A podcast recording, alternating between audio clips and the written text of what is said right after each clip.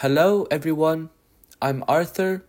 Following the captivating story of The Nian Beast is Coming in the previous episode of Fly With Me, I am excited to present the next installment of this fascinating tale. In the last episode, all of the villagers had fled to the mountains to escape the Nian Beast, except for De- Granny Ding and a beggar who came to beg for food. Moreover, the beggar claimed that he would subdue the Nian beast if given a piece of red cloth, two sheets of red paper, and if Granny Ding prepared more dumpling filling. Granny Ding followed his instructions. As night fell, the sea began to surge onto the shore with a splash, splash sound, the time when the Nian beast woke up. Covered in green scales and with a gaping mouth full of blood, the beast emerged from the sea, approaching the village step by step, its fierce green eyes scanning for prey. However, the beast heard strange noises coming from the village. Thud, thud, thud, crackle, crackle, crackle. Sounds the beast had never heard before, piercing its ears uncomfortably. Roar! Roar! The Nian beast angrily roared incessantly, the terrifying sound reaching Granny Ding's ears, making her tremble with fear. The knife in her hand chopped even faster. Thud, thud, thud, crackle, crackle, crackle. Oh, Unbearable! Unbearable! The Nian beast, hearing the noise, became distressed, jumping around desperately, trying to locate the source of the sound. When it saw the house where Granny Ding lived, a large expanse of red light, like millions of needles, fiercely stabbed into its eyes. It was so painful. It quickly closed its eyes but it was too late.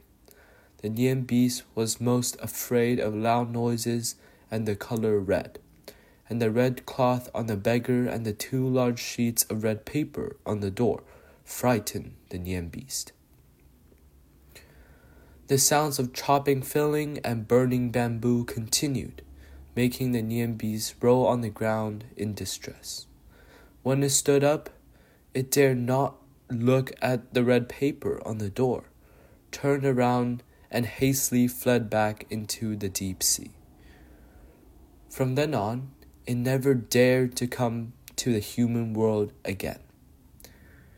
The beggar, laughing heartily, said, Ha ha, Granny Ding, see how I drove away the Nian beast?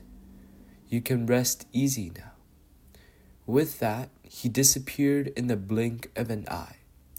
It turned out that the beggar was not an ordinary person, but a kind hearted immortal. The next morning, the villagers rushed down from the mountain and were astonished to see Granny Ding alive and well. Granny Ding then recounted the events of the previous night, and everyone joyfully exclaimed, Fantastic!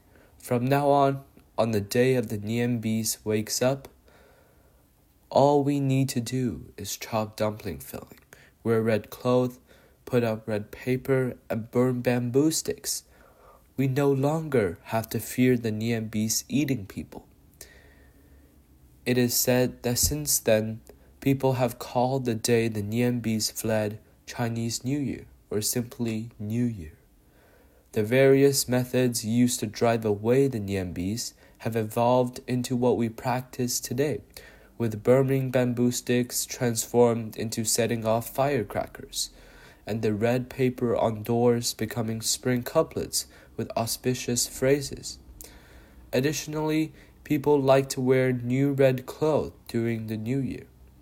However, everyone seemed to have forgotten that these customs originated from the need to guard against the Nian beast devouring people. As you go to sleep on New Year's Eve, pay attention. you might still hear the sound of the Nian beast approaching step by step. However, there's no need to be afraid. It has long lost the courage to eat people.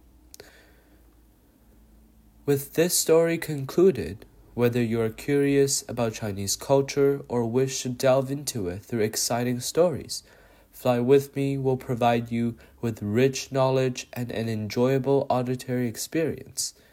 In the next episode, I will introduce another important Chinese festival, Qingming Festival. Thank you for listening and stay tuned.